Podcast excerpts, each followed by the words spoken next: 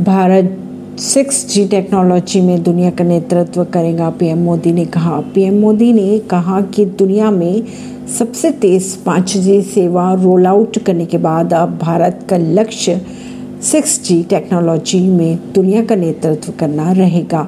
आगे उन्होंने ये भी कहा कि पाँच जी लॉन्च के एक साल के अंदर ही हमने सत्तानवे प्रतिशत शहरों में यह सेवा शुरू की, जिसमें मोबाइल ब्रॉडबैंड स्पीड के मामले में भारत एक से तिरालीसवें स्थान पर पहुँच चुका है। परवीन सिंह, नई दिल्ली से।